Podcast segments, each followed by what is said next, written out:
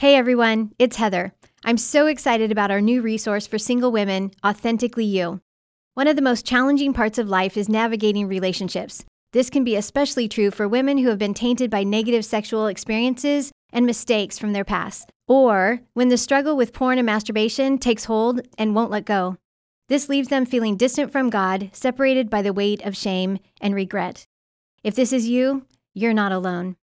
Authentically You was written specifically for single and college aged women, those who are on the working career path, and those who are in college.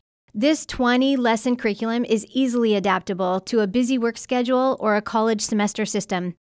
Through this group experience, you'll explore how your past pain and trauma contribute to distorted beliefs and an unhealthy thought life. You'll uncover the role your family of origin plays in your past and current behaviors and address the issues that perpetuate compulsive and addictive patterns. And through the use of weekly exercises, strategic tools, and self care focus, you'll learn how to live in health, how to live as your true, authentic self. I know God has a plan for your life to bring you to a place of health and wholeness. If you allow it, God will do amazing things in you and through you. So pre-order today, Authentically You. Go to puredesire.org slash AY. That's puredesire.org slash AY. You're listening to the Pure Desire Podcast, your safe place to find hope, healing, and freedom from sexual addiction, betrayal, and relationship issues. What's up? What's up? I'm your host, Trevor Windsor, and you're listening to episode 249 of the Pure Desire Podcast. Here joining me, as always, is my co host, Nick Stumbo. It takes two, baby. Just me and you. Well, who's the artist? Uh, according to this little YouTube video, it appears to be Marvin Gaye. Oh, okay. There you go. I don't know that he wrote it, but he's probably n- known for it. Those Marvin Gaye aficionados who are listening right now are probably going to send you some They're probably cringing emails. or turning Yeah. over in their grave because, yeah, I, I will not be accused of a good Marvin Gaye impersonation. That's for sure. Yeah. I think it's okay to just leave it there. Uh, so today we had Ashley Jameson back on. She is our associate director of groups here and uh, for women's groups specifically. And we had her on to talk about leading, getting women's groups going, but specifically leading them in our churches. Yeah, it, it makes me think of one of our speakers, Rodney Wright, when he preaches on John chapter 8. He likes to call it not the woman caught in adultery, he likes to call it the man who missed his healing. Because it brings up like there's a missing part of this story. And I think when we talk about launching groups in a church, we find that a lot that there's a missing part to the story. Like, got all these men's group, we're helping Yep. the men and men who struggle with lust and men who struggle with. It's like, well, all big percentage of those men are married, mm-hmm. and so what are we doing for the women? And then, oh yeah, by the way, women are human too, and women have eyes and brains and hormones, and Yep. and there are women who struggle. What are we doing for them? And Yep. so it really takes two. It takes group for groups for men. It takes groups for women, and to really have a healing approach that is holistic, so that couples can heal together, families can heal together, and ultimately, what that means is the church can heal together. Because if we're only helping men get healthy, but women are left uh, to fend for themselves in this area, Yep. it's it's just not going to work. And so our hope and goal in this episode is to really empower women to think about how they could lead, uh, to really encourage churches and men to think about how they could support that and make room for that. And I think moving forward, we're just going to see that's the norm that, that we've got recovery for men and for women in this area of sexual brokenness. And so we hope today's episode helps with that. Absolutely. I also now, it clicked. I can hear the Marvin Gaye song now. Okay. I'm tracking with you. I realized I don't know it that well. But it's it's just thematically it worked really well for this podcast. Hey, man, you, you said it. Uh, I don't like you know I don't like go to my office and do like singing practice and you know these are mostly spur of the moment things. So if it happens to come correctly into my head as I'm doing Okay. it, that's about as close as I'm going to get. Now, my office is right across the hall from yours, so I would know if you practiced. All right, a few things before we get going. Today's episode is sponsored by Covenant Eyes and their Restored Vows free 14 day video course. In this course, Brandon and Tonya Clark talk through the dark period where pornography impacted their marriage and how they found healing and hope. If you're interested in checking out this free course, you can text the word vows to 66866. That's V O W S to 66866 and find the power in restored vows. If you're not a subscriber to the podcast, do it. Don't wait anymore. You can find us on all the major platforms. Give us a review. It helps other people see the podcast, it means a lot to us. You can also follow us on Facebook, Twitter, and Instagram at Pure Desire PDMI. If you like to consume video content, the full episode is up on YouTube. Just search Pure Desire Ministries. And Nick, we want people to know about it, man. It's out. We're excited. We are pumped for everyone ever to go through this. It's the group leader training.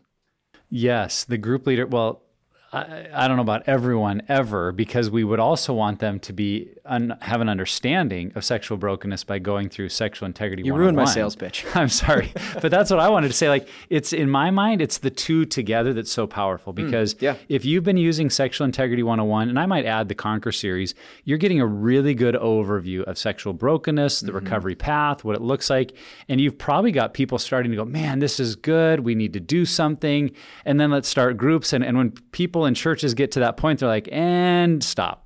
Who's going to lead? Like you, and everyone's like, oh, not me. Not, I'm not yeah. ready. I can't. I, yep. You yep. know, and people that are maybe really qualified to lead are saying, well, this isn't really my issue. Should I be leading? And so what we developed here is really so that when you get to that phase, you're like, we're ready to launch some groups.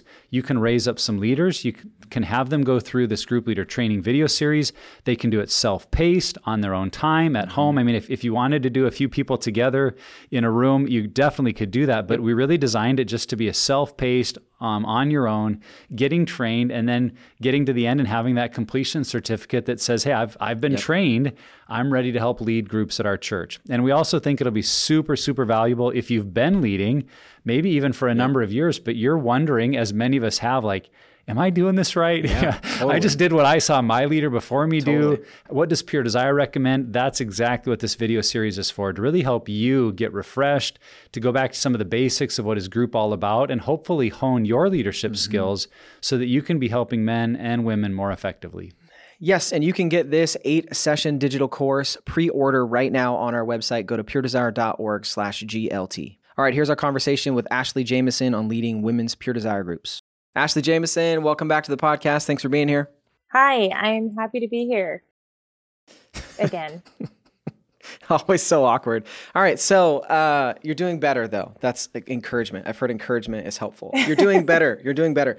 Okay, so um, we've talked about women's groups, we've talked about group leadership on plenty of episodes, but we've never actually spent an entire episode specifically talking about leading women's groups.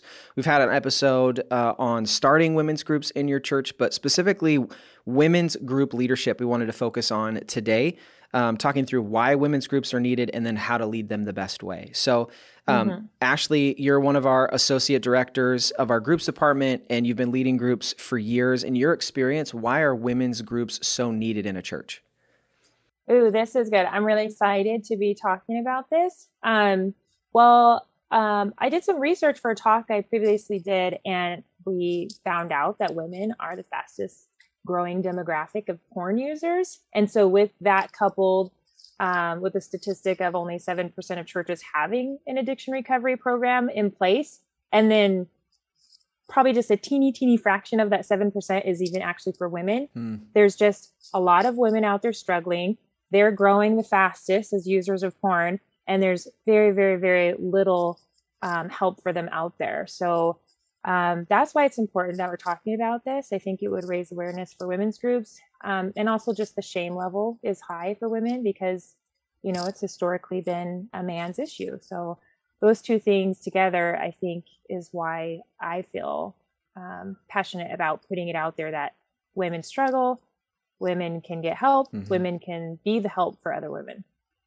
It's kind of amazing to me because we talk about it a lot on the podcast, and we're coming up on doing this for five years. Can you believe that? Like Hey-o. the five year mark around the corner. And so we're, we talk about that sexual addiction is a people problem, that all people have been impacted by sexual brokenness, whether things done to them or by them. And so I, I think in our realm here, and for maybe many listening to the podcast, like, yeah, this is a people problem. And mm-hmm. we got to have men's groups, we got to have women's groups, we got to have groups for women who've been betrayed, women who have their own yeah. issues. But what I'm surprised by is that outside of, of this world that we can kind of operate in, how common it still is that a church just has a group for men and you got mm-hmm. their men's purity group and it's the thing to do and and I appreciate that they're doing something but it feels like even in like a logical level like just take spiritual out of it on yeah. a logical level if you've got 50 guys in a men's purity group, you know, going through the Conquer series or Sexual Integrity 101 or doing mm-hmm. some kind of men's support and accountability because they're struggling with lust and pornography, well, then you've got maybe 50 marriages that yeah. have been impacted right. by that that husband's porn use and so what are you offering for the women and and that's just outside of women having their own struggles and challenges because we know that that mm-hmm. all people are sinful beings not just men and totally. women may struggle in some different ways or the issues might look different uh, but at other times they look the same and so the idea that well we have a problem that we only help men with just it, it starts to seem, I think, almost humorous to us, but I think in the yeah. church we're still uh, so stuck in a way of thinking.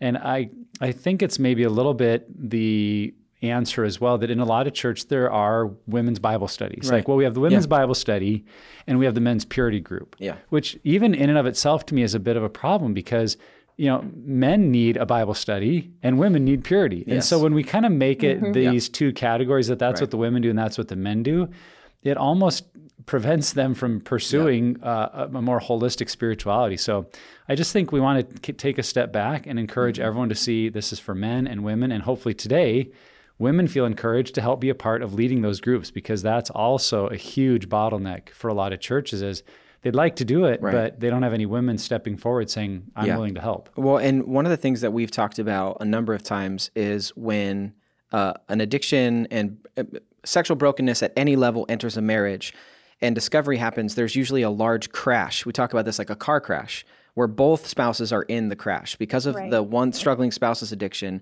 and the betrayed spouse being on the same journey in that same relationship. And so, if you were to just take that visual of it and say, oh, we're only going to hurt the person who is driving, or we're only going to help the person who's driving, it's like, wait, what? You're not going to get both of them into a hospital bed and care for them and make sure that they both mm-hmm. recover. And so when you put it in a context like that, you know, to your point, Nick, it almost seems ridiculous. Like you're just going to just the person whose fault it was that we got in the car accident, that's the only person you're going to help. So I think that visual has helped me um, really wrap my head around the need for both, regardless of it's a struggling spouse or a betrayed spouse. Having both of those sides is so needed because you're going to have a lot of people sitting in your congregation alienated. Well, and I think a lot of the people still are under the misunderstanding that if the addict stops, then the spouse will be okay. Totally. And especially if they're only looking at it from a sin theological viewpoint, uh, if they just stop sinning, then the spouse will be okay. And yeah, it's like the struggling spouse so saying, "I'm never going to drive again," and it's like, "Well, that's great, but your spouse over here still has two broken legs and a broken back. So what's right. happening for that?" yeah. Yeah, so we know that both genders can struggle, and yet, Ashley, there may be some ways if a church uh, or group is thinking about announcing or promoting women's groups that they may want to uh, approach it in a, a, little unique or different way. So, what are some thoughts you have about how uh, can we announce or market women's groups in our churches in a way that would really be successful and effective? Mm-hmm. Yeah, I think what makes the women's groups so unique is that a lot of women are also victims of sexual abuse mm-hmm. or sexual assault, um, whether it was prior to their acting out or even simultaneously. And so some women just automatically associate with, I've been in situations where I'm the victim. I've been with sex addicts before, and they maybe don't even see some of their own behaviors. Um, so you really do have to be careful to not say, hey, if you struggle with sexual addiction, come to this group. That doesn't really work so well with anybody, let alone women mm-hmm. who may not see that they're reading romance novels at the end of the night and withdrawing from their husband is something that they can work on in our groups. And so, um, just I always think it's best to cast a wide net, and that's why Unraveled is for managing love, yeah. sex, and relationships. It's not just are you a porn addict. Um, and I like to just make sure that nobody puts themselves in a box. So I'll say things like, you know, if you've struggled in relationships, um, if you're re- you have repeated failed relationships, if you have mm-hmm. um, sexual behaviors that are unwanted, if you find yourself, you know, fantasizing about relationships and not being present in your current. So I guess it just depends what avenue I have to talk to women, whether it's an announcement or um, on stage. But I like to cast that wider net and just invite them to come to the orientation. That's where they can start asking more about mm-hmm. what's in the material to see if it's right for them. So cast a great big net and invite women. And then during that orientation, that's where you can kind of share some of your story, yep. find out more about material. And then maybe counseling would be right. Maybe a victims group would be right. Um, But just get them there so that they can find out. Because um, when Heather and I were traveling and doing the women's breakout, it's like, uh, you don't see any problem with your sexuality? Wait, what? You and your husband haven't slept together in how many yeah. decades? Or you're doing this on the side and it, mm-hmm. you're you're mm-hmm. having an affair and you don't think there's anything wrong with your sexuality. And so it really can be hard to self-identify. And I just say, yeah. get them in a safe place, let them ask questions, share your story, mm-hmm. tell them what the material is about, and um, kind of go from there. The two things that came to mind for me were first telling your story. If you have someone who has a story of healing, a story of addiction or betrayal, having them uh, have a platform to share that story because we talk about shame being something, especially if churches assume it's a man's problem. If a woman's struggling with it, whether it's betrayal or her own addiction to love or sex, that hearing someone's story can open that door. So I think that's really unique. You tend to just even default to I just see men on stage talking about it at church or whatever. Mm-hmm. I think that's the, that's the first thing. And the second thing, and you were just talking about it, Ashley, our friend Juli Slattery talks about this a little bit that um, there's sexual, there's a, a, continuum of sexual brokenness that we can all fall somewhere on it. To the, to your point of like you haven't had sex with your spouse for a year, that is a certain level of sexual brokenness that maybe mm-hmm. isn't that maybe doesn't have the same consequences as someone who has a porn addiction but that still has consequences and it's not how god designed sexuality to be played out in a relationship so i think if you can normalize that conversation too where we all have room to grow in our sexual health or integrity i think that that's maybe not necessarily unique to women but that's a way to maybe cast the broad net a little bit Mm-hmm. Yeah, and one thing uh, we would want to clarify as you think about starting women's groups or having women's groups in your church, there's definitely a need to separate out women that are going through group for their own healing, yep. Uh, for the variety of issues like you mentioned, Ashley, which I so appreciate because that's what came to mind for me too. Is for women, they may need a little more help thinking through what does sexual brokenness look like because it may not be porn. And if it's not that, they may say, well, that's not a group for me. But if you right. cast that wider net, that's a group for them to pursue their yep. own healing over their addictive or struggling issues but also to have a separate group um, for women that are on the betrayal side and are working through the relationship issues and the trust because we have seen churches, and this is an area where Pure Desire got to pay the dumb tax and found out, oh, that doesn't yeah. work very well. yeah. If you just if you say like we have this group for men and this group for women, and you try to do both in one women's group, what you're going to do is put together women who, who are really hurting and feeling betrayed because their husband's looking at pornography or has had inappropriate relationships in the same room with women who are maybe acknowledging I've had inappropriate relationships and yeah. I've been sexting with men and like yeah. and and they're going to see each other in some ways as enemies or competition mm-hmm. or it, it's not going to be a healthy environment. So you may, you know, without people going into their stories, you may be able to do like a women's night where you just address women's yeah. sexuality. You may be able to do an orientation to talk about groups mm-hmm. with with both in the same room. But when you are actually getting into the heart of people sharing their stories yeah. and looking to find transformation, you really need to have a plan for both groups of women. And as we've said, if, if you can't do both right away, that's okay. But just having that on the radar that, that both groups really need yeah. a safe place to process with others that are on that same journey. Absolutely. Mm-hmm. Uh, so, Ashley, we talk about this a lot, but just to circle back specifically in this conversation, um, what should we be looking for in potential women's groups leaders? And is there anything specific or unique that we look for in a women's group leader versus a men's group leader?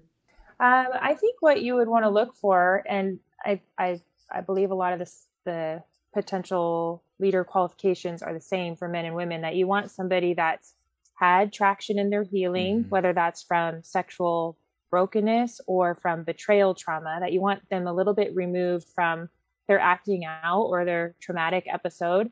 Um, you want to make sure that they're supported, so they they have their own support system through church or um, through other group activities. You want to make sure that they're transparent. If you have somebody that comes in and they're really closed off to their own um, experiences in their own life, it's not going to set a tone to mm-hmm. be vulnerable. Um, and I really value a leader that can navigate those kind of dual situations because in our groups, whether I'm leading Unraveled or Betrayal and Beyond, I'm going to find women who have been sexual victims. I'm going to have women that kind of just cross both sides. So I really like to have leaders in there that um, have the wherewithal to mm-hmm. to address those things or at least reach out and say hey this came up in group. How should i handle this? Um, to kind of not be so stuck in a box even though we want them to follow the guidelines and respect the guidelines and um, you know keep the group safe. We want them to be able to think outside of the box because each woman coming in is going to be have so many complex you know situations yeah. that she's bringing to groups so those are things that i look for. I if i'm leading a group i'm going to be looking for the women who show up on time whose homework's done who's respectful of the guidelines um, and i can see progress in her healing mm-hmm. those are mm-hmm. the women i usually encourage to go on and lead yeah well, there's definitely principles of group leadership that we can apply to these kind of groups as well. It's, it's not like you need a totally different breed of leader yeah. than what your church might be yeah. looking for. And yeah, I remember even as a teenager learning about, you know, good leaders were fat. They were faithful, available, and teachable. And, and there's a lot to be said just about those yeah. three words that if mm-hmm. if you see someone who's even in, you know, as Ashley was describing, they're in, in the midst of some of their own recovery, they're they're not all the way there yet, but they're someone that you really see they'll be faithful. They'll be mm-hmm. committed to it. I can rely on them to show up at group, to not, you know, be canceling it every week or to flake out. I, they they seem faithful. They're available. Like there's a willingness. They yep. want to do it. They're ready. They feel maybe even a sense of call. You know, that mm-hmm. all that to me falls under available and and they're teachable they're someone that you feel as if you're on staff at a church or you're a uh, even a volunteer leader who's going to be over some of these groups and you see a person that maybe they're not great in their knowledge base right now but they're really teachable you can give them direction and they follow it. I mean, uh, that that gives you a lot more latitude to work with that leader yep. Um, who maybe hasn't been trained. And you know, we're excited that we're developing a lot more training tools here mm-hmm. at Pure Desire. And so, if you do have a, a, gal willing to lead groups who's on the newer end, you know, make sure to plug her into our monthly training sessions mm-hmm. that our mm-hmm. groups team makes available because there are things like that that just for a newer leader can really provide yep. the kind of energy and support to keep them moving forward and can help them have a great group experience as a leader. And honestly, we have a new group leader training program that is now out. It's a video course on our website that you can send all of your group leaders through. It's for men and women.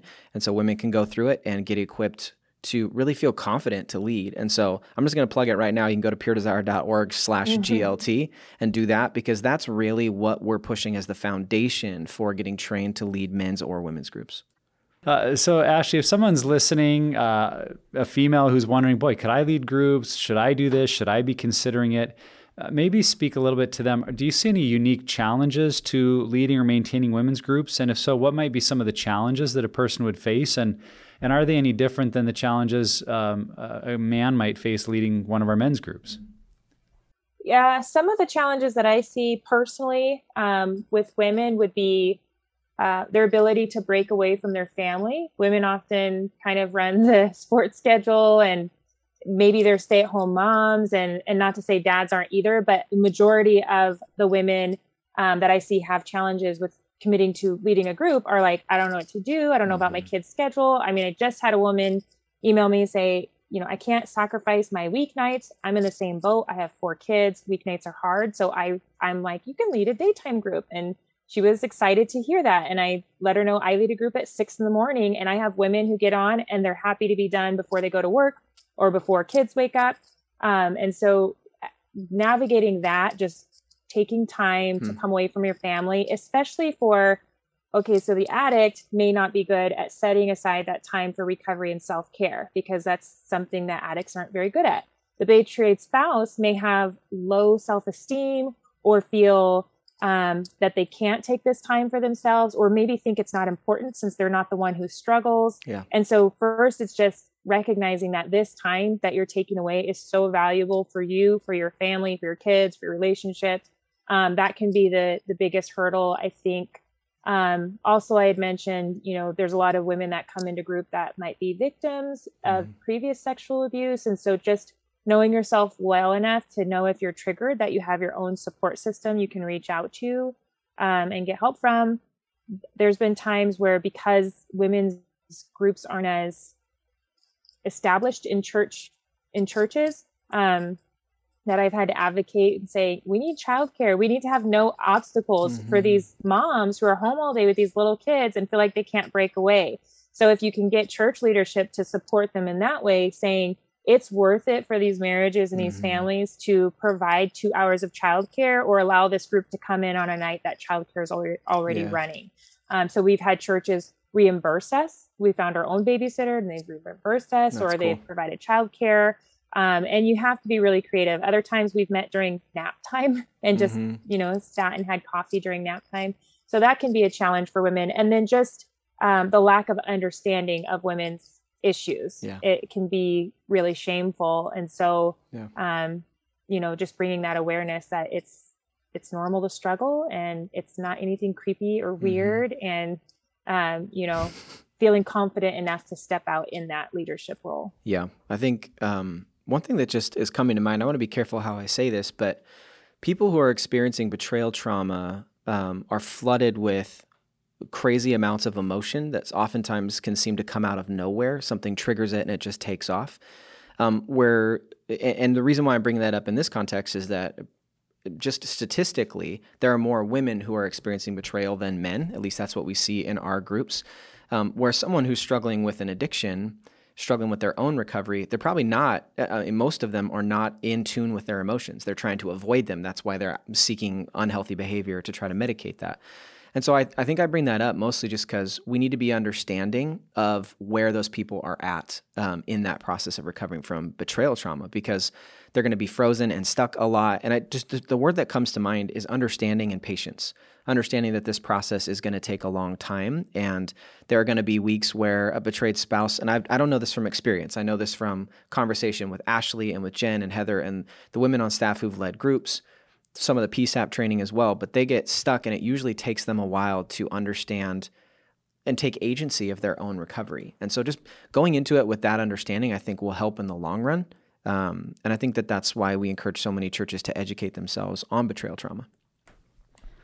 Yeah, I remember for my wife and I, the first time we did group, um, we were driving about half an hour, and our group night was actually the same night, which in particular, because we had to travel a little ways to get to this church where the groups were, doing it the mm-hmm. same night was just huge because rather than both of mm-hmm. us having a night, we got to drive half an hour, be gone out of the home. It was kind of our family night, and we got as odd as this may seem, some fun family time in the way in the car up and back. Our kids were little. Um, we'd often be talking about our week on the way up. We'd uh, many times stop for McDonald's ice cream cone on the way home. But anyway, just all that to to maybe cast vision for some that doing men's and women's groups at a church at, on the same night and providing childcare can be a real win for a young family. And let's be honest, many people who need help with sexual brokenness will tend to be young families because that's a season of life where your stuff, your family of origin issues, your poor habits, your lack of discipline, your addictive issues tend to hit the fan because suddenly, you know, when you've maybe just been a young married couple with no kids, you've been able to maybe get by with some um, just less discipline in your life. Yeah. It's easier to kind of hide your weaknesses, but you start throwing little kids in and the financial pressures and all that, just like stuff hits the mm-hmm. fan in Yeah. that season of life. Yeah. And if you add on top of that, like, well, you've got to figure out how to get to a group on your night, and I've got to go to mine on a different night, and there's really logistics. nothing for our kids.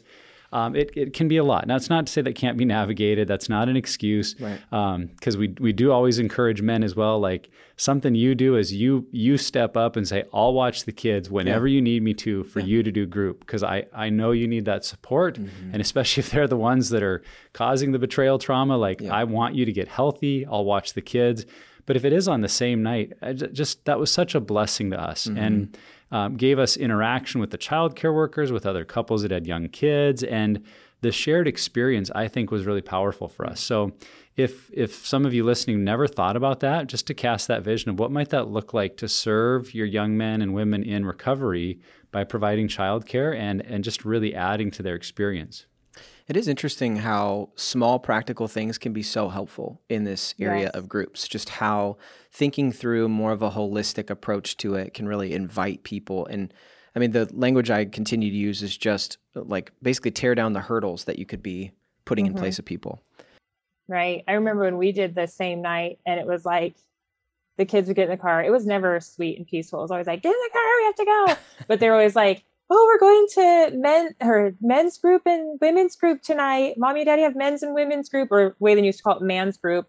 And it was just like, okay, we need to heal as a family. We're going to this Yeah. thing. And it was, it was so much better than having two separate nights because when I would go uh, to Betrayal and Beyond, when I was in that group, and the kids would be home with John, it's like he's recovering and working hard on his addiction, but now he doesn't have these coping mechanisms. And so he's even kind of more bent or, you know, like pent up Yeah. because he's still learning how to navigate feelings without using his old coping strategies. Mm-hmm. And so then I would feel stressed in my group because I knew the kids were home and they're toddlers and mouthy preteens. And so it's just really nice to be able to not have that distraction when I was trying to work on my own healing or leading groups. Yeah. And then now you have adults and mouthy preteens, basically where you're at now. yeah. um, okay. So leading pure desire groups, we know from experience, and we know so many people out there who've experienced this, they can be challenging and really draining.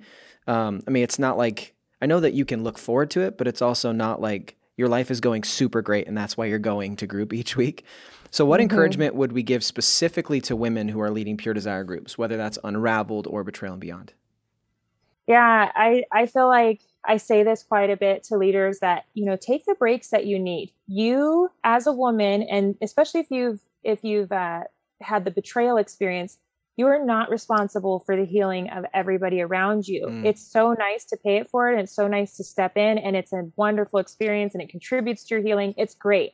But if you're feeling like you need a break from leading um, and you're worried, you know, women all over the world will never find help because you stopped leading your group, that's not true because we have groups and, and people here at Pure Desire that can support those women who need group, or we can help train up new leaders with you.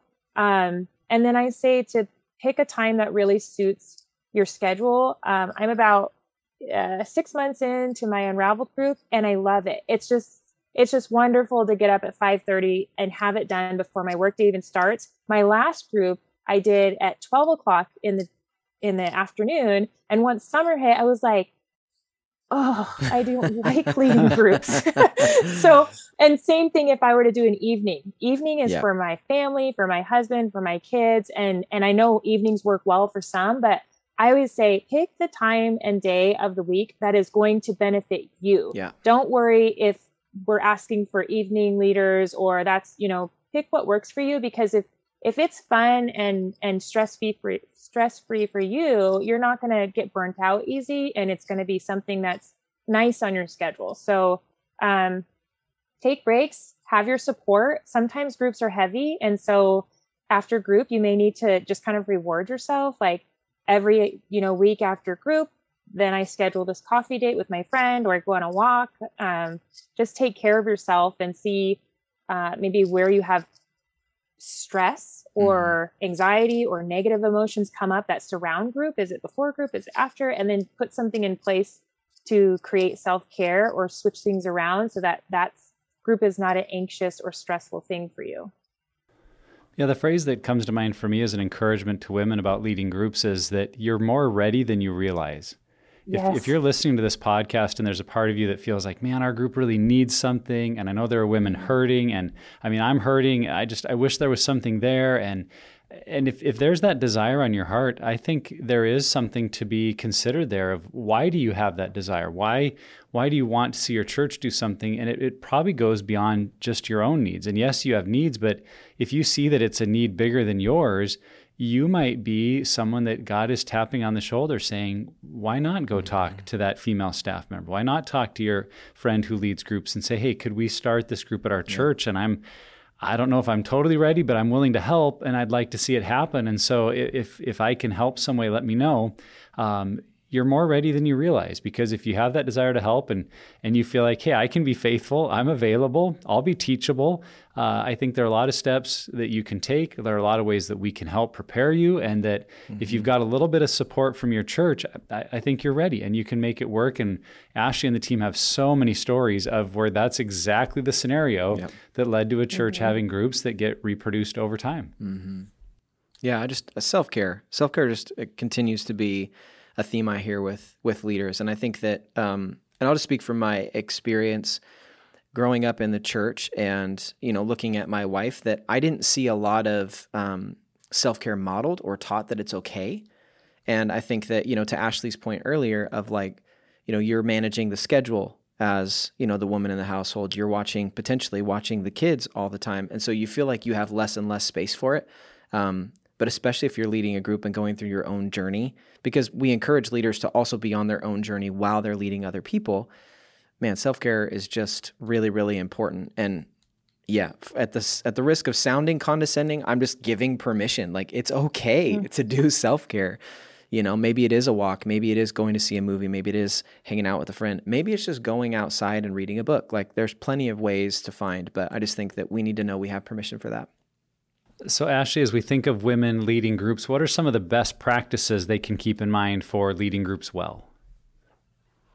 Um, this isn't one of our official best practices, but I would say women can be high emotion um, and wear feelings out loud. So I would mm. say don't get sucked into the intensity of the emotions in your group. If you can respond in a calm way and empathize, but your demeanor is calm, your voice is calm, you're not, I can't believe, you know, don't get sucked in. And I feel like that's been the best thing that I can do for my groups because you get people coming into group that are in all kinds of phases of crisis and emotional states and um, emotional maturity because we mm-hmm. know that especially on the addict side that that emotional maturity can kind of stunt wherever your addiction picked up and so i say if you can be calm that's going to be a nice um, mirror for them that they'll start to model that response as well and so uh, be calm be calm in the way you talk a lot of times and especially because it's you know six o'clock in the morning my family's sleeping i talk really quiet and slow yeah. and you know, the lights are kind of dim and it's very soft. It's not this I'm a high energy person, but that's not how I'm always running my groups if if the tone doesn't feel like that's appropriate. Um and then again, start on time, end on time. Mm-hmm. I mean, mm-hmm. I keep my group on schedule because as soon as I wane from that, they'll pick up on that. And so if I do something like this morning where I woke up 10 minutes before I needed to be on group, and I kind of got rolling a little bit late by like five minutes. I apologized and said, I apologize for taking five minutes of your guys' time. Um, and now that means that our time is going to be a little shorter, and I'm really sorry about that. But with that being said, that means I need you each to stick to a seven minute check in so we can be done with the check in part by seven o'clock. Mm-hmm. Um, and so if I break any of the guidelines, I own them to show mm-hmm. them that it's not okay and also to show them that I'm noticing right away. And so mm-hmm. that produces a culture of when women can't make it to group um, like i had i had one in the past that said it's my birthday this weekend. People are taking me out of town. I can't make it to group. I feel really bad. And i said do your homework ahead of the time so you can be guilt free on your birthday.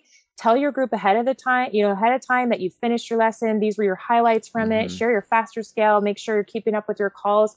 And by the time group came she felt really excited about that. And so model that those guidelines are important. And yeah. i think and then also just your demeanor of being calm and mm-hmm. even if it's something you don't understand say let me find out for you and i'll get back to you and yeah. um, just just try to keep yourself apart a little bit in that way in bringing them to more emotional health yeah i think one word that comes to mind is just consistency knowing that consistency communicates a lot to your group if you're you know, and it's not even just are you on time every single week, but are you showing up ready? Are you modeling going first? Are you that really because i think consistency creates a safe place creates um, a sense of security that it's okay for me i mm-hmm. feel good here sharing because i know my leader consistently shows up for us and leads conversation and goes to the guidelines so i just think philosophically that's one major thing that i help that i think helps especially when women are going through this really difficult, you know, recovery is its own thing, but specifically betrayal trauma, they're looking for security anywhere they can find it. And so as a leader, there's a lot that you can do to stay consistent and create that safe place. Yeah, I think in addition to those, I mean, those are important. The owning your weaknesses, consistency, um, keeping a healthy emotional separation from other mm-hmm. people's stories. Because I think, especially in women's groups, there is a tendency for it to be, if you're in, in a betrayal group, uh, it, it can be heavy. And if, yeah. if you're someone that does mm-hmm. get really sucked into someone else's story and feeling their pain, I mean, it's good to empathize and it's good to be mm-hmm. present with people. But at the end of the group, you have to be able to to lay some of that down and let that be their story because the the encouragement that I would give, and this is I think for any new group leader, the best thing you can do to lead well is just be all in on your own recovery mm-hmm. and be kind of just doing it on display for others to watch what you're yeah. doing. It's amazing how then they'll just do it too. And I feel like mm-hmm. when I led my first group, I'd only been through one group, mm-hmm. um, and and I didn't really feel like I knew what I was doing. But that was encouragement I got from the team here was just keep doing what you're yeah. doing and invite people to follow along. And so mm-hmm. as I was consistent about, I had done my faster scale and I had thought it through, and, and I would even say things like.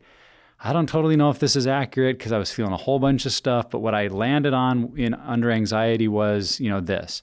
And, and I, I, said, I'm just doing my best to answer it according to this. And I think that helped people see like, oh, Nick, Nick's just doing the work. Mm-hmm. He's diving in and doing his best, and he's not getting all technical and worried if he did it right or wrong. He's still making a good effort because I think then as group members they felt totally. the same way. And as I made my phone calls, you know, it was amazing how many times you call someone and they say, "Oh, well, since you did your check-in, would it be okay if I did mine?" And so without ever trying to lead someone to make phone calls, yeah. I'd help them make a yeah. phone call because I'd done mine. And so yeah. I think all that to say when you're leading a group, especially if you feel newer at it, you, you're not really sure if you're doing it the right way, just be all in on your recovery and then be sharing that. Share your answers, do your phone calls, share your homework it's going to be far more effective at facilitating others yeah. to do the same thing than you could possibly realize. Um, and really, I think it's what makes you a good leader. Mm-hmm. The, the best leaders I've, I've had are always engaged, and the ones that were difficult to follow were people like, well, I didn't really get mine done, but you know, go, you guys go ahead and share your answers. Like, are you really with us in this, or are you yeah. just you know kind of fulfilling a role? So yeah. keep that in mind. Totally. Yeah, I, one other thing that comes to mind, and I um, I would just say this that you don't have to be a betrayal trauma or recovery expert to be a good leader. And I think sometimes you need to hear that that you don't have to put that pressure on yourself. And I think that that's uh, you know an extension of what you're saying, Nick, that you don't have to do everything perfectly. Um, that that's not what leadership is. Leadership isn't modeling that, but just I feel like as a leader, I have often needed to hear you don't have to be perfect, and it's not your responsibility that these people heal. You're just helping facilitate the healing that's available to them. Um, Okay, so uh, I I kind of love this question just because it can tend to be humorous a little bit. But what are some things that we want to avoid when leading women's groups? Like, what are the no nos that we want to make sure people know about? Uh, we don't want to be man bashers. We don't want to be known as the man basher group. yeah. I've heard that before. Oh, that group is just a bunch of complaining about men, and so uh, I think a way a way to avoid that, especially in the betrayal um, groups, that we stick to reading the questions and the answers that are in the workbook because I would like to say that we're not man bashers in our material. And so some of that may be coming if somebody's off shooting and having a really bad week and going off on a tangent or elaborating on how bad they hate somebody or that jerk shouldn't have done that to you. And so I would keep the tone of the group very um, positive and self focused. I mean, it can still be painful, but um, keep those tangents to a minimum and keep people to the group questions that are in the workbook to avoid that. Uh, let's see some of the other challenges uh, for women's groups. Again, um, some of the calls that we'll get are bringing children to the group, bringing babies to the group, having babies on camera. So, all you can do to set that mm. up so that you can have some quiet time. I mean, just because you are home um, doesn't mean that you know you want kids in the background even if it's a zoom meeting like right now my kids are getting an enormous amount of ipad time because i've had meetings today but at least you can't hear them or see them right. um, so do you know do what you need to do to make sure that you have that privacy mm-hmm. um, yeah i can't think of it any more that are specific to women because like we say about addiction and our groups, it's that these are people problems. Men feel betrayed, men yeah. are addicts. And the same with leading, that we are people. So, men, I would never say women are more emotional than men. We may show it in a different way, but mm-hmm. men have feelings too and feel hurt and um, performance and, you know, acceptance and shame. So, um, a lot of these apply to men and women. Yeah. You know, I think that brings up a really good idea for churches that that aren't able to provide childcare. You know, because if someone calls and for, to your group for a women's group and says, you know, can I bring my three kids with me? It's like, well, no, that's not going to work for you. It's not going to work for the rest of the group. But at the same time, I think that's a reality. If you have a women's group with a lot of young moms in it, childcare falls through, plans fall apart, kids get sick. And so maybe thinking ahead of time, what is our contingency plan? Mm-hmm. If you've been planning group all week and your babysitter's coming, but then your babysitter calls an hour before and says, I can't make it, what what what is your approach as a group? Does it just mean that woman has to meet that miss that week? Or could you have some contingencies of we we're an in-person group, but that week we let her join on a Zoom video and we've got that set mm-hmm. up, we're ready for it. Or maybe if, if you are meeting in a church, you have a room um, that's available that has, you know, it's kid appropriate, kids' toys in it. And maybe, all the iPads. Yeah, exactly. maybe your church has, I know our church did. We had a few people on a call list that just said, hey, if you need childcare for something at the church and, and it's suddenly, you know, one of those emergencies of we've got 20 more kids than we expected, uh, give me a call. Things like that, that just you could try to help women not just miss because like well one of my kids is sick i'm not coming. Or the babysitter didn't come i can't make it. Because if that's the case you'll probably have a lot more sporadic attendance because that's real life. So i think having a plan helps. Uh, the other thing i would say is uh, something to avoid and this is more from the maybe church level or announcement level and it's feedback i've heard from women it's when the women's groups maybe get a certain um, they're, they're known for something and, and women feel like well i thought that was just a group for married women so none of the single women are going or i mm-hmm. thought that was mm-hmm. only a group for wives who yeah. were going through an affair it was affair recovery or yeah. uh, i've heard someone talk about what was so the way they promoted it and the leader was all flowery and and so feminine they were just like i just blah, i didn't want it yeah. um, so I, I think you want to be careful that your group doesn't get such a, a certain reputation that mm-hmm. women that don't fit that won't come. Yeah. Because if, if it's a group for women who are processing their broken sexuality, you want that to include any women at your church that that are eligible to come and totally. not self disqualify because they get a sense the group isn't for them. So just be mindful mm-hmm. of how you promote and invite women mm-hmm. so that they really feel free to come. It's good, guys. Nice. Yeah, I nice. really like that. So let's uh, turn the script a little bit, Ashley. A lot of this has been for women to think about and women's groups. But for men, would you talk to them for a few minutes? What are things that men could do to encourage women's groups and women's group leaders in their churches? Um, well, a couple of the obvious have as much support that you can offer as possible, whether that's childcare, private room, um, giving them the announcements they need, um, funds if they need it, mm. you know, for different things, training opportunities, those kinds of things. Um, for husbands, just understanding that this is a family systems issue. So all that you can do to take stress off and um, make her feel like it's worth her time leaving the house. You know, she's not coming back to chaos and anger every time. That's not going to encourage her to continue to go to group. Um, another one would be spe- specifically for the betrayed spouses, things like, well, you have issues too, you have things to work on too.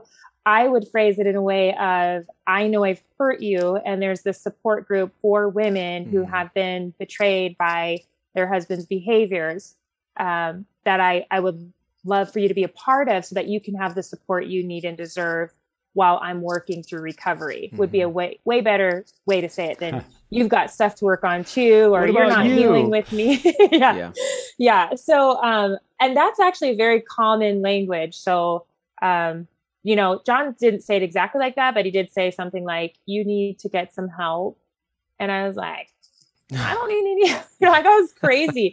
you don't say that. So you say, I messed up and I know that. Mm. And I I know you wouldn't have to go to this group if it weren't for the betrayal yeah. that I caused. Um, and so I'm sorry about that, but I want to support you and I'll take care of the kids or I'll, you know, so, so really the way you present it can to make, make a lot of difference too, from that personal spouse's side. Yeah. Um, I feel like this might rub some people in their, you know, church internal organization, leadership structure. But this is getting weird the yeah, way you're saying this. I know. Um, it's something I'm saying might in my rub their internal church organization. Like, what are you talking? Way. Oh, the hey, wrong way. Well, you just let me share already. Get no, to it. I think um, oftentimes in the churches I've been involved with, I see a lot of men's leadership teams get together and discuss what are we doing for men and women. And I think that mm-hmm. there's a, there is an element of uh, not even an element. There is a necessity to have women at that table having that conversation. Um, and so that's what I mean is that you may have some people in the church who's like, oh no, you know, women aren't in leadership, and it's like, well, if that's where you're at, that's totally fine. You you know, that's your conviction. However, inviting them to have a voice in how groups uh, are announced and how many groups we're going to have, where the groups are going to meet, and inviting their perspective, I think, is really valuable. And so that's what I mean by rubbing someone's internal organization of church the wrong way. I can't believe we said it three times. Uh, you know, the word that came to me kind of connected to that was if you're a man in a church that is doing men's purity stuff, whether it's Conquer or Seven Pillars, or you're doing SI 101 for the men, or using other kind of group material, group studies, you need to advocate for the women. You need to be willing to go to your pastor or the men's leader who's doing the men's stuff and say, What are we doing for women? Mm-hmm you know, and, and use the stats, you know, because your church has probably used the yeah. stats to promote the men's group. You know, if you're doing Conquer Series, 60 to 70% of men in the church are struggling. And if you're in that group, for you to go to the leader and say, you know, if 60 to 70% of us men are struggling, that means 60 to 70% of the marriages are struggling. Yep. What are we doing for the women? Yeah. Or the stat that we use that 25 to 30% of women in the church are struggling with unwanted sexual behavior. What are we doing to help them? And and I think the power you have because you're maybe in recovery yourself, you're already making yourself available to what your church is offering. I think you really have a role to play in encouraging, hey, we need something for women. And even if your wife isn't ready to go or you're not married, I think the fact that men start to step up and say something, mm-hmm. It, it, just it makes a difference because yeah. if if it's only yeah. this a couple of gals who are mentioning it once in a while, it'd be nice and could we do that? Uh, just I mean, keep in mind for a, a gal to go to what is more often than not going to be a male pastor, yep. senior pastor, solo pastor, the only pastor, and ask about starting women's groups, that's immediately kind of an odd conversation for that male pastor He's like, well, you know, not always sure what to say. It's yeah. he's not going to lead it for sure, so yeah. I've got to think about leaders. Versus if if another man can come to the pastor and say, "What are we doing? How can I help make mm-hmm. that happen?" it's it's just going to move the conversation forward. So I'm I'm not saying women shouldn't go to their pastor if he's a man and yeah. ask for help. Yeah. But there's there's a dynamic there that if if it's not currently happening, there may be some gender issues that a, a staff or a pastor haven't worked through very well yeah. and in how they support groups. And so as a man, be an advocate for the women Absolutely. in your church and say we need groups because I think you could really really help um, kind of change mm-hmm. the tide there. Totally. Yeah, that's really good advice. I love that. So, what are some final encouragements that we'd give to women who are leading Betrayal and Beyond or Unravel groups in their church or community? Um, I like what Nick said earlier that you may feel underqualified, but you're probably not. And we we like to figure out where you're starting from. If you have a passion to lead, it may be you're starting with some training. It may be um, you want to lead, but you don't want to lead online, or you don't you don't want you know have the capability to lead in church and you just want to start a little group with some of your friends um, so wherever you're at i think if you're feeling a passion to lead even if you don't have um, betrayal or sexual addiction as part of your story i think there's still a spot for anybody who has that heart to lead um, and also along with what nick says we do get guys that reach out and say i run the men's groups and i know we need something for women and a lot of our responses do you have any women who are just good leaders that mm. come to your mind or any wives that come to your mind. And when they connect them with us, we're able to just start with these women and they may not even know much about pure desire, but they're good leaders or they're wives of some of the men in some of the groups. And we're able to start working with them. So um, just make that connection and make that first step. And, and like Nick said, if you're a guy and you know some women that would be willing to lead, connect them with us and we'll take it from there and we can support them and, um, you know, get into all the nitty gritty details of leading women's groups. Mm-hmm. Yes. And my final encouragement would be you are not alone. Mm. You are not alone. If you are a woman in your church and you are on the betrayal side, I guarantee you, you are not the only woman who is dealing with mm-hmm. betrayal. I mean, unless you're like in a church of two people, you and your husband, then you might be the. But if you're in a church of any size, more than two, you are not alone. Yeah. And the enemy, I think, tries to say, you are the only woman who's had this happen. Mm-hmm. Your husband is the only one with these issues. Like, no, yeah. no, you are not alone. And if you're dealing with some sexual brokenness in your life where you've got addictive issues, you've got porn struggles, you've got issues in relationships, yep. romance novels, like you are not alone. Mm-mm. You're not the only woman who's struggling. And if if you can find through God's help the courage to to raise up your voice and say, "Hey, can we start a group for women?" you're going to start to find some of those other women. And then as you m- move into leadership, you're not alone there either because we're here to help. Mm-hmm. We can mm-hmm. connect you to other leaders that maybe are um, leading groups and churches in your yep. area or yep. through other regions of the country. You're not alone. And so, whether you're on that side of, well, I think I'm the only one I shouldn't start groups, or you are starting groups, but you feel like you're alone, I think we just want you to know there's support, there's help, and you're not the only one. And mm-hmm. if God can use you to open that door, I think you'll find out pretty quickly that there are others who will walk through it and say, Thank Absolutely. you. Thank you for starting this group. I've been praying for it and mm-hmm. I didn't know we had one, but I'm so excited. Thank you for having the courage to start this group. Mm-hmm. Mm-hmm. Yeah, I would just say the brokenness that you've experienced uniquely qualifies you to help other women heal. Mm-hmm. I think mm-hmm. of Second Corinthians 1 3 through 7, talking about how when God comforts us, it gives us the ability to comfort other people.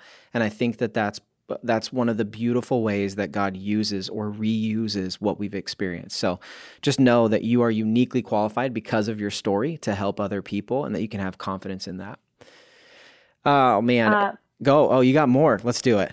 No, I just let's do it. I just want to know how many people, and feel free to respond in the comments, could not stop hearing. Is it Kari Jobe, You are not alone.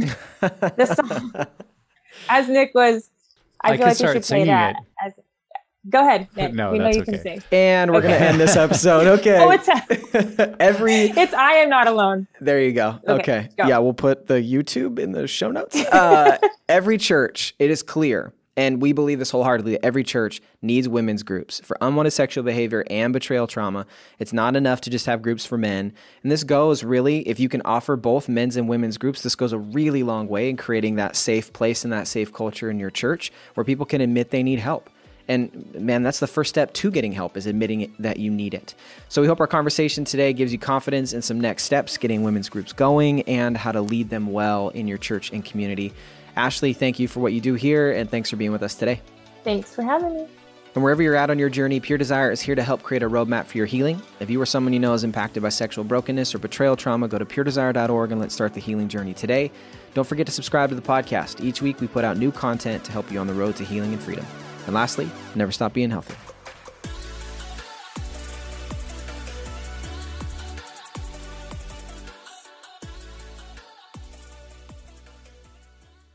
Here's what's coming up next week on the Pure Desire podcast. Every woman that takes a breath. This is going to be one of our best resources that we've ever put out. They're wanting to be married, they're wanting to be sexual, and they're saying, What does this even look like? Is it even okay to have these discussions? I think that's one of the things that's interesting about women who struggle is that we don't take good care of ourselves. Right. We we're the last person and sometimes we are taking care of everybody else, but we're the last person that we take care of. And that I think is my favorite part about these resources.